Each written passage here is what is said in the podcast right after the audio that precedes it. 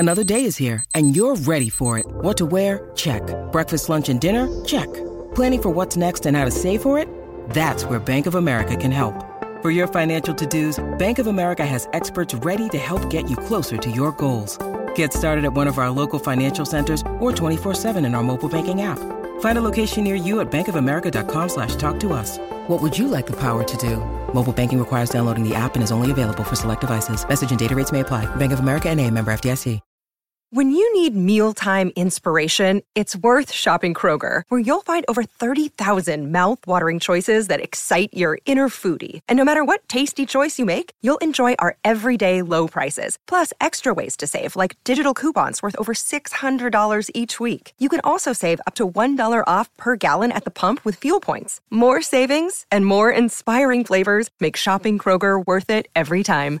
Kroger, fresh for everyone. Fuel restrictions apply. This episode is brought to you by Twizzlers. Long day, late night, feeling a little bored. Twizzlers is the ultimate sidekick for any moment of the day, no matter what kind of day you're having. The perfect level of sweet and a fun excuse to sit back and relax. Unwind with Twizzlers. To buy now, visit Hersheyland.com/Twizzlers.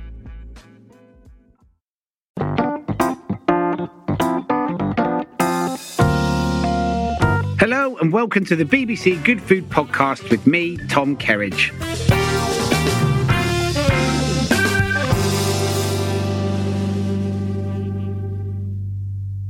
Hello, my name is Tony Naylor and I'm hosting the BBC Good Food Podcast with Tom Kerridge.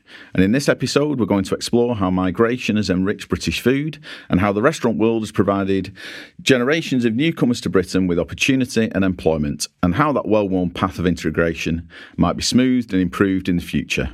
We'll do this in the company of our very special guest, Mursal Saiq, co-owner of the British Afghan barbecue brand Cue Point, which operates from the West London pub, the Chiswick Pavilion. So I should say at the top, Tom, Mursal, you know one another from past events, don't you? So you are friends? We do, yeah. Honestly, I first encountered Cue Point food last summer, and I was absolutely blown away by how brilliant it was. Like, it was just some of the most wonderful food, flavours, tastes, heritage, heart, soul, everything. Like, the things that you can't... everyone can talk about ingredients, and you can cook with ingredients, and you can make something nice. But when you actually eat something that's got heart and soul and love, those are ingredients that you only get when people deeply care about what they do. And I was honestly blown away by it. Some of the most beautiful, wonderful food I've eaten. So safe to say, Tom is a fan then. Yeah. 100%. He was amazing. Like, meeting Tom, having the conversations we had, his experience, his knowledge, and just getting that amount of encouragement, support, and motivation. Because sometimes imposter syndrome, it's real. And then you get someone like Tom coming up and going, their brisket's amazing. This is incredible. He'd come and see us each break in the festival. So it was... So, tell us about Cue Point for people who aren't familiar with it then. Specifically, the international nature of the menu, and if you could explain a little about, yourself and Josh Morrone, who's your partner in the business and in life, kind of what you're trying to do with the food then. It's a British Afghan barbecue company, but it's also inclusive catering company. And in that sense, it's not just that we have these... Josh being English, Guyanese, myself being Afghan, yes, we have these influences of these ethnic cultural identities, but we also go a step further and make sure that these individuals with their diverse dietary requirements are able to eat at our restaurant. Because to take from a culture like Afghanistan, to take from multiple cultures that actually have these requirements for these people to be in these spaces, so we're halal, it's very important to also allow vegan, because we really want the communities to integrate. So for us, it's the chefs taking a multi-pronged approach to intersectionality rather than just this is such lovely Afghan food or Persian food. It's but let's go a step further so that these Afghan people can stay and be in this space as well. And I think going through the hospitality sector, Josh and I really found that we want to play with these cultural things. We want to do things like the Berean narco kit. We're not Mexican. He is Guyanese. So we want to make sure that we mention this is a dish from Mexico. This is this dish. We've adjusted it. Pay that respect, pay that homage, and appreciate the cultures that we learn from rather than appropriate them. And I think that's what we really want to take out with Cue Point, and hope that the industry kind of goes on that vibe. So just to go into some of the dishes in a little more detail, though. So, I mean, for instance, on menus I've seen recently, you mentioned the birria tacos. There was a tar smashed potatoes on there. There was a vegan Afghan dish. Where did that come from? I mean, obviously, some of it's cultural, some of it's just your enthusiasm about barbecue. But why was the desire to make it kind of so wide-ranging? And I suppose not go down the more traditional kind of dude food, inverted commas, route that you could have done, you know? Well, we were literally... We started out in smoked barbecue about 6-7 years ago. You know, the likes of smoked... these giant different smoked barbecue restaurants. And it's to be authentic is the most important thing with food. Because once you're authentic with your identity, it's easy to take and learn and know what you've grown up with your whole life. Something that we actually bring to one of the festivals with Tom is something I've grown up with since I was a child, from Afghanistan, India to the UK, the Bon Johnny, aubergine dish. So if you actually look at our menu, it's me and Josh, his very English identity, the jalapeno jam. We used to do beef dripping toast. Like he's very English because he loves English, the halal roasts. They're very English, Yorkshire puddings, beautiful comfort food mixed with what we felt was missing was the aromatic flavours that Afghanistan and the Middle East really provide to these beautiful, comforting dishes. And now that we're such a melting pot in the UK, it's why Indian food and certain cultures really prevail in the industry, because they have that balance. And we just kind of wanted to bring that balance. He be very English, me very Anglo, and go, boom, the narco. A naan taco, you know. Like... So just explain what that is then for people who've not eaten it. The naan taco is a fight between Josh and I finding the perfect bread for our meat from Wales, all over the festivals that we went to. So we'd get tortilla wraps, we'd get everything, and we'd constantly argue. I'd be like, it's not soaking up the meat, and he'd kind of have the same, but he'd be like, so we were like, okay, well, we need some sort of naan thing. But as we grew and as we became more inclusive with our catering, as we converted to halal 4 years ago, we realized as well that the taco and the naan are two of the most appropriated foods within hospitality. They have been appropriated over with little to no homage paid to either of those cultures.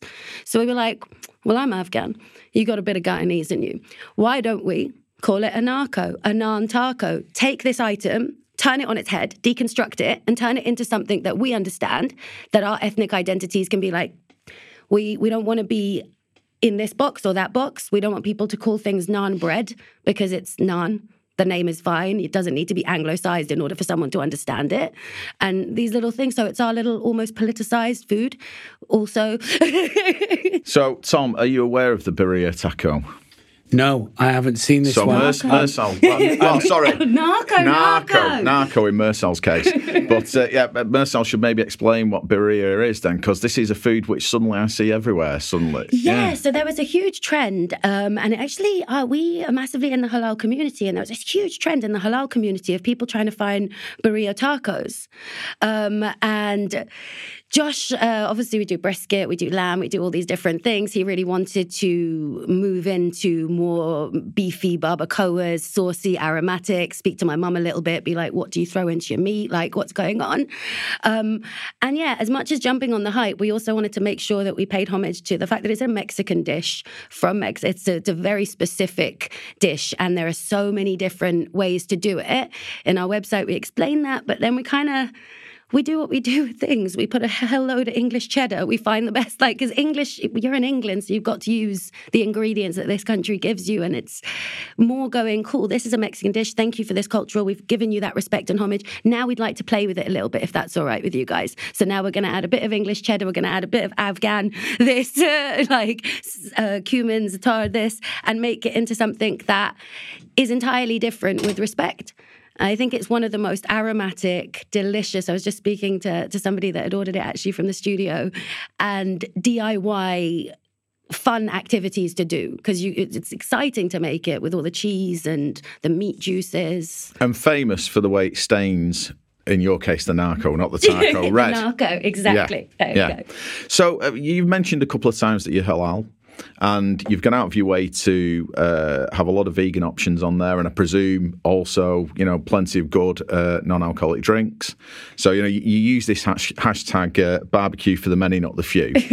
So can you just explain kind of, well, I suppose the halal element of this is interesting for people who aren't familiar with halal food. Obviously no pork on the menu. That's quite radical for a barbecue restaurant. So what were you trying to do there? And has that been the case from the start? What do you mean? Pork? No sausages. Right. No sausages. Burnt on the outside and raw in the middle. Oh. That's a British barbecue, isn't it? It breaks the chef's heart because one of his favourite things to make was pork belly. Right. He is a master, Joshua Morrone, at pork belly, at brisket. He's been smoking for over a decade now. And we did start, in the first 2 years, we did halal meat and pork. We had two separate grates. We had Muslims coming in asking about this certification, which grate using, this. We had pectin replacing gelatin, but for some reason still had pork on the menu. So people were just getting really confused. The chefs already had a big task by converting everything into an inclusive menu. How do we not put the vegan in with this fryer? I need 10 bloody fryers now because of you, Mursal. Like all of these. We have a lot of equipment. Yeah. A lot of equipment. And then it just got to that point of where we were like, you know what, there are enough. We were one of the first halal barbecue restaurants in London. There are enough people doing pork. There are enough spaces that are offering this.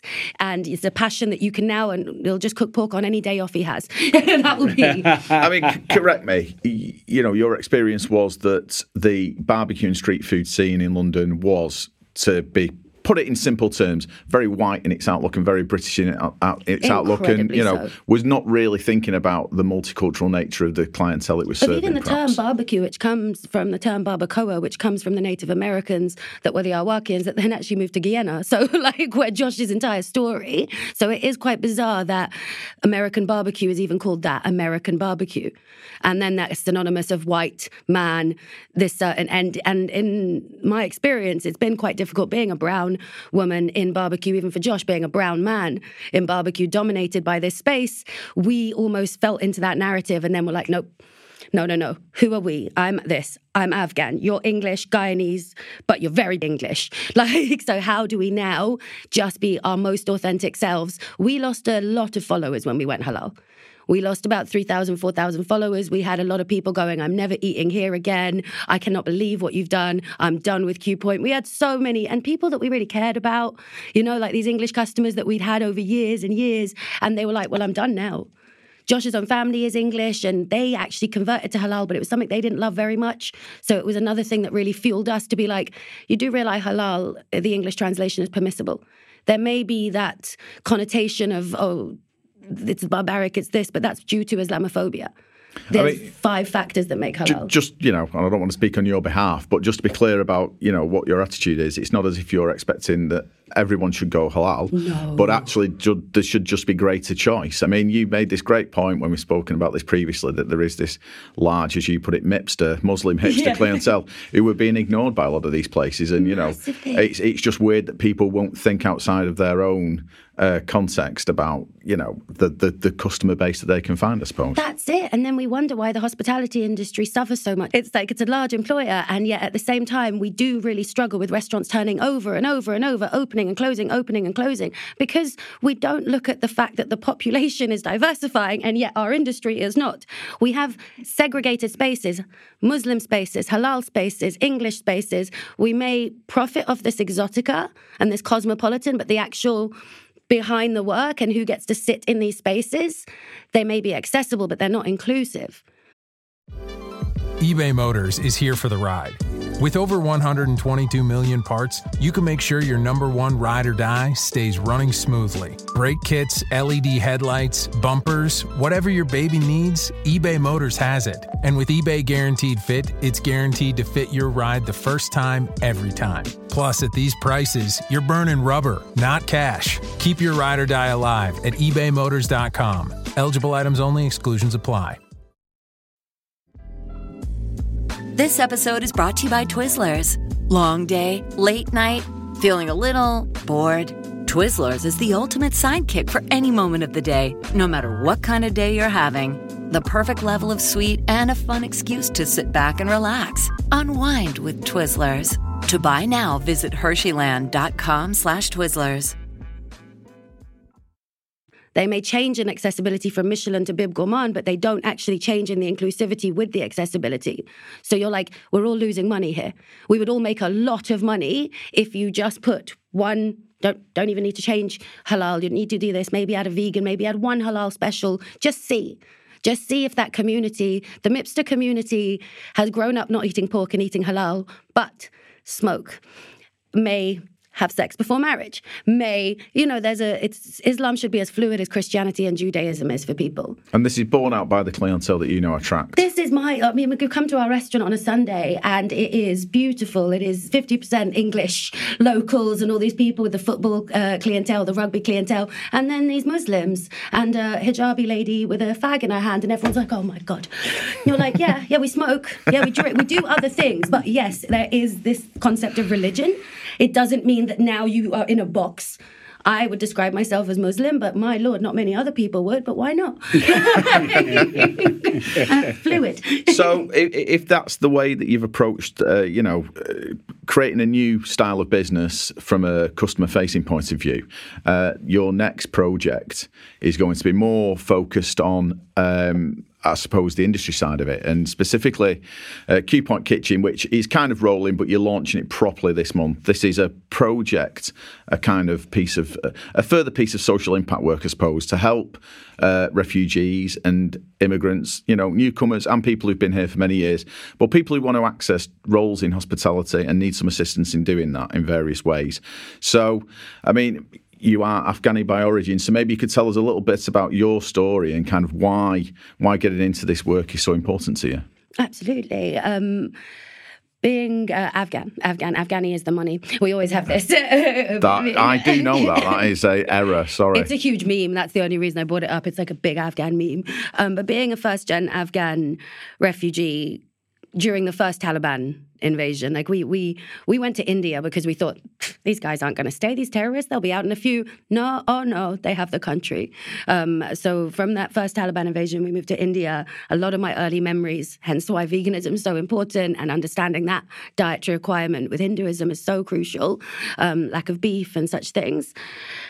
Growing up there, being displaced, and then coming to the UK, they threw parties for refugees like myself. We had a party at the Home Office with a buffet and gift bags saying, welcome to England.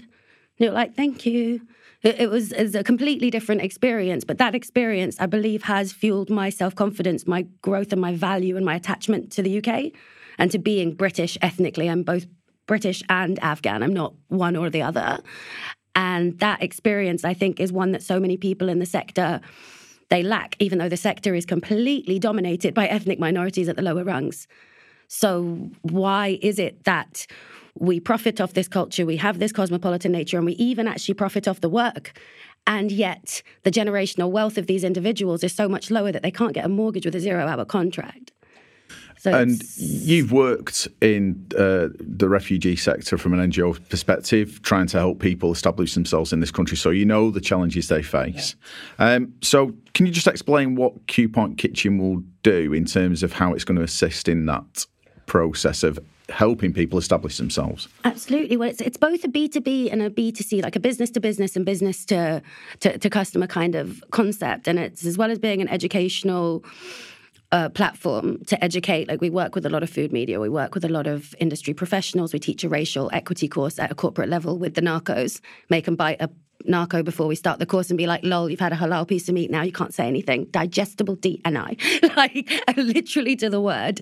So that's been going on and that's been doing really well, but now we find that on a beta, see, like we want to actually help individuals more so. And there's 5 pillars that we really find that the industry is lacking and why they're such small things as to these people can't grow English language acquisition, basic lack of a level 2 catering qualification, trauma therapy, which was so important to me to find my confidence myself and to understand that I'm not an imposter. I belong in this space. I'll make another table if I can't fit at this one. And these sorts of really financial management, being a thing, being able to have the confidence to talk about contracts and say, actually, I deserve this, and having a community, because people like Tom Kerridge, people like this network is so important, and so many people don't have access to it. I'm grateful that I know Tom. I'm grateful that he's an ally. I'm grateful that he's always like here to support, but there are so many people that don't have that. And now just by us knowing him, we can open up that space and say, oh, if you're part of the CPK, did you know that Tom Kerridge is? Did you know that this person? Did you know this? And they may not even connect, but they're just part of something now. They may send you a DM and say, I've just been sent this. What do you think? And our first thing that we're doing is we're starting with the English language acquisition, because it's the most fundamental, the most basic, most important. Tom, we are in the middle, ongoing, I presume you still agree, of a recruitment crisis in hospitality. Yeah, it's going to get worse. Mursal makes the point, in previous conversations I've had with her, that obviously there seems to be an obvious thing where people can help one another there.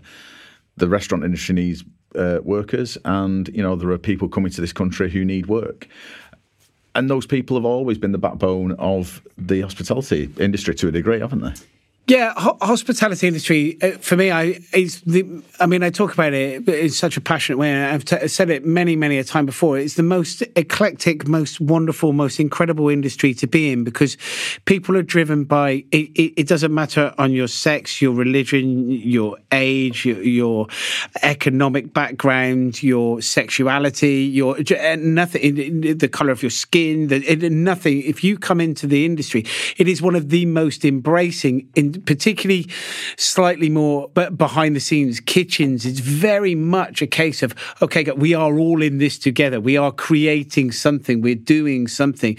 And it's the one industry that it doesn't matter your qualifications. For me, I left school with very, very little. You can still achieve. You can achieve stuff with hard work, determination. And it doesn't... You look at it at the top level, yes. It's not very diverse when you start getting into top level where people... But there are opportunities there. It is an industry that is embracive, and it is embracing. It is an industry that is encouraging. You need to be prepared to grab those opportunities that are presented in front of you, but those opportunities do arise in this industry. And it is one of the most culturally diverse countries that you can work in terms of food offerings, spaces where you can go, what you can travel, where you can cook, what you can do. But there is always a huge staff crisis in terms of the amount of people. Now, that it's always been the same, but it's getting worse. There'll be a huge amount of factors that are going to be developing in terms of the pressures that come on business from a staffing point of view.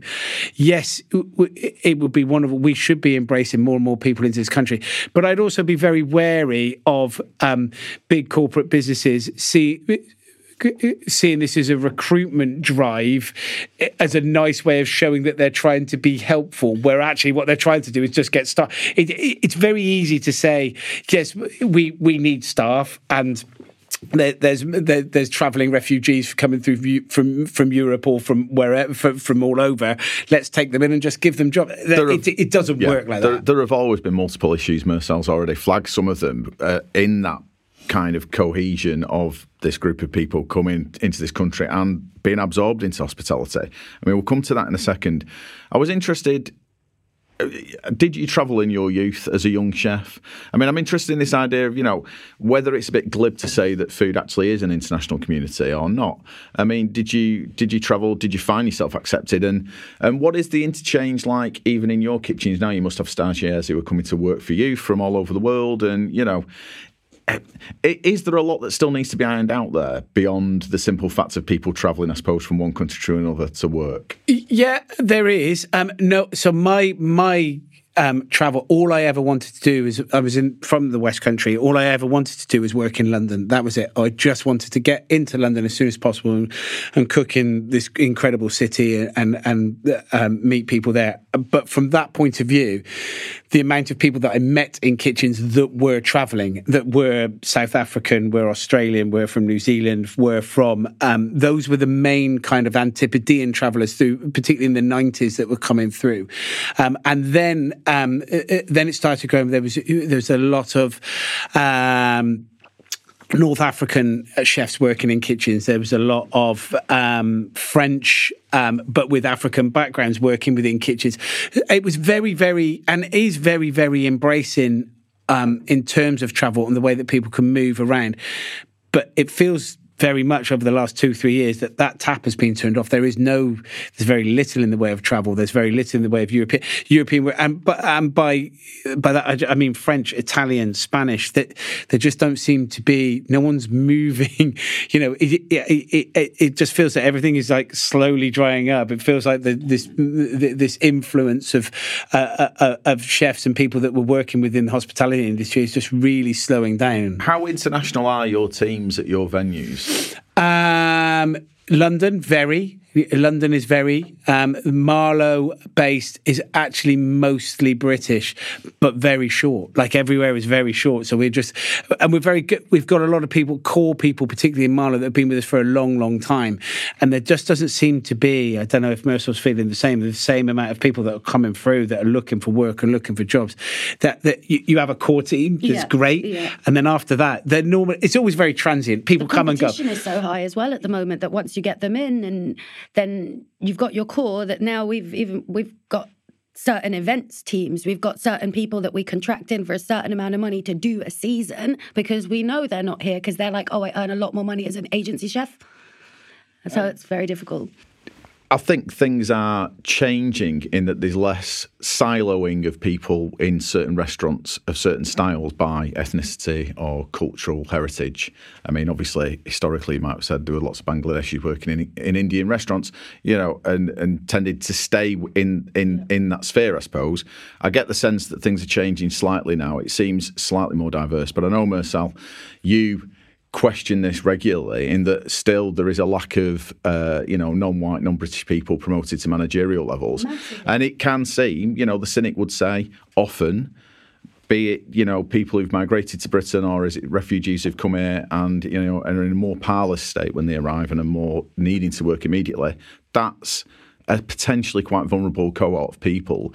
And they needed to be treated with respect within that industry. And that respect has not always been there, has it? Massively, massively. And I think that lack of respect comes from certain systemic issues. When somebody doesn't speak English very well, you will assume that they're stupid. You don't assume that person's a geologist, a doctor, a lawyer, or whatever they were in their respective country. They don't speak English now, so I'm going to place you now as a KP. So you have this doctor as a KP, probably able to acquire information like this, able to do so much. And these barriers, these systemic barriers, prevents. It's not as if our managers and owners are terrible people. Nobody chose to be systemically anything. The system did it. The very system we're indoctrinated. So it's up to each of us to then go, how do I unlearn this? This person's come to me. They don't speak English. They're really hard for me to place somewhere. But perhaps I could try. But, maybe there's a lot more. Maybe there's a different level that I could get. Because like Tom says, what's beautiful about food and why it does is so encompassing with other cultures. You don't necessarily need that acquisition straight off the back. You made a great point to me previously that the very simple thing of how would a halal chef be promoted swiftly through the ranks working in non-halal restaurants. Now, that isn't a massively difficult thing to accommodate, but it does require some thought, doesn't it? And clearly that thought is not always there. Massively. And these little things that like you've got a halal chef that can't taste a bunch of things or can't prepare certain things or whatever it may be, these obstacles prevent so much talent from just seeping through, then morale. That's why trauma therapy is so important, because after pushing and battling to get to a position and being rejected time over, we have an individual that has tried to get a sous position over and over and over their experiences and saying they're amazing. They are a black individual. And the question of, am I not good at this? You're like, this is now all a self-confidence issue, because now you're not even going to go for that role again. So now we've lost you to the system completely. How do we tackle all of these things that are so intricate but actually are just day to day for so many people in the industry? I'm part of a very small percentage of ethnic minorities that own a business. A very small percentage. It's very hard anyway to be in this sector financially, like fiscally, generationally, net worth, all of these things that I can't even imagine how so many people try. I can't imagine why you'd want to try. You get pushed down in so many different ways. We are lucky for the people that we know. We are lucky for our allies. We have worked for those allies, but we also been in spaces where we haven't had allies. I've been in the barbecue world a long time, and Tom is one of the few white male chefs that has listened, understood, and really respected. Like it was an experience to have him really just get it and be so not have so many people get it. I think you have to think slightly outside of the box. When you were talking about that, the sous chef, she or he, whatever, wherever he was looking at moving to, and wasn't getting that position from an employer's point of view. Why are we looking at it as he can't eat this because it's halal? Why aren't we looking at going, if he came for the position with that experience, but he was celiac, we would think, okay, it's no problem. He wouldn't have to taste the pasta. Exactly. He wouldn't be able to eat the bread. Or if I have a shellfish allergy, we have shellfish on the menu. I don't eat the shellfish. I can't eat the shellfish. We've achieved 2 Michelin stars with me not eating lobster. We can still do it. You can still do it. It's the mindset it's the mindset of going, it's a religious thing, not a food intolerance or an allergy or a thing. They're all the same. Diverse dietary requirements. This person, because it's a religious dietary requirement, is no different than the person with the sodium requirement or the celiac requirement or the vegan or this. It's your dietary requirement. Why does that prevent you? Because of systemic issues. That's why, because of Islamophobia, because of these different things. Once we admit it, we can move past it. Being a chef as well, though, there's so much to it, that more to it than just cooking and eating food. It's control, it's understanding the way that kitchens work. That's a skill set in itself. One massive positive of this, and not in recent years, for the last 50, 100 years, has been the sheer diversity of food in this country. I mean, Tom, do you feel privileged to have that on the doorstep everywhere you go in this country? Because certainly my experience of travelling, that isn't always the case. For instance, Italy, I found incredibly monocultural, in terms of food. Whereas this morning I walked 100 yards down the road, there's a Japanese restaurant, a Lebanese grocer, and a Turkish restaurant on the next street, and that's one street. It's amazing. It's so exciting. It's so wonderful to see how rich our food scene is in this country, and so much of it has been much more embraced now because it's gone beyond top-end restaurants. Great food is not about 3 Michelin star dining. That is great food, don't get me wrong, that is amazing, but great food now is much like the base level eating we always saw as just a cheap sandwich from a really rubbishy shop. Now you've got amazing sandwich shops, you've got amazing street food, you've got brilliant burgers, you've got fantastic salads, you've got everything that comes from, we expect as clients, as get through things like BBC Good Food, you have an understanding of food much better, produce, everything. We demand more as a consumer. We demand better standards. We want food to be nicer. We can't be fobbed off anymore. Yeah. And that makes it so eclectic, because you can get great. All of a sudden, that's where the food scene has been embracing of a diverse and rich culture, because there's so many fantastic food that starts on that ground level of an understanding of spicing and flavors, and that is always much more budget friendly, all the way up to top end. Street food has always been a cultural food. Street food, it's been global, it's been around, it's people having little shacks going, here's my wares, one of the recipes I'm doing later is an Afghan street food that is literally a giant oil fryer going around the streets of Kabul, that's it. And it's one of the most popular, and I'm only here because of my socioeconomic, I started in street food. Street food gave me access to move from that crappy sandwich to pick those produce and to somehow play with people on this level. I'm able to share my story with you today and my ethnic background, and able to have that merging of that English understanding of branding and concept and education with my own. It's that perfect merging. And I think that's what part of the reason Cue Point grew as it did is we used to come up to our customers and say, what did you like about, well, not what did you like, we'll give you a free side if you tell us what you didn't like. Because they'd be like, this is lovely, I love the brisket, I love this. What did you not like? No, I liked everything. And then these little bits of feedback that they'd give us, the jalapeno jam used to be a vinaigrette.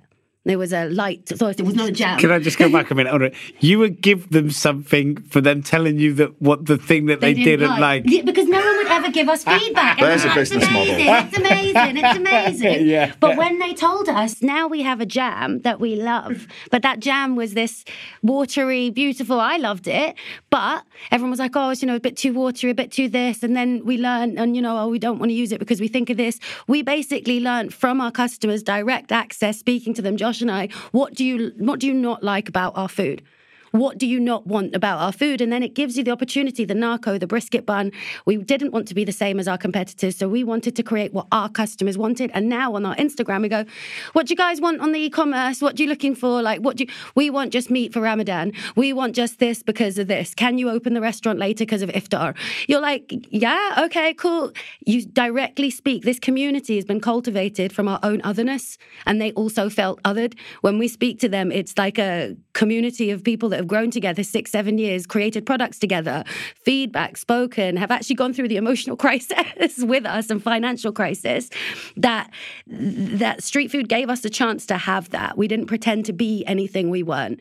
You've proved the power of collective action. You've proved the power of building your own community and opening yourself up to a far wider one than you might have done on every level, haven't you? So, yeah, thank you, Mursal, for your story. Thank you very much. Cheers, Tom. Pleasure, mate. Thank you. Thanks for listening to the BBC Good Food Podcast with me, Tom Kerridge. For more brilliant cooking advice, don't miss the quick bonus recipe episode. Let's cook together. See you next time.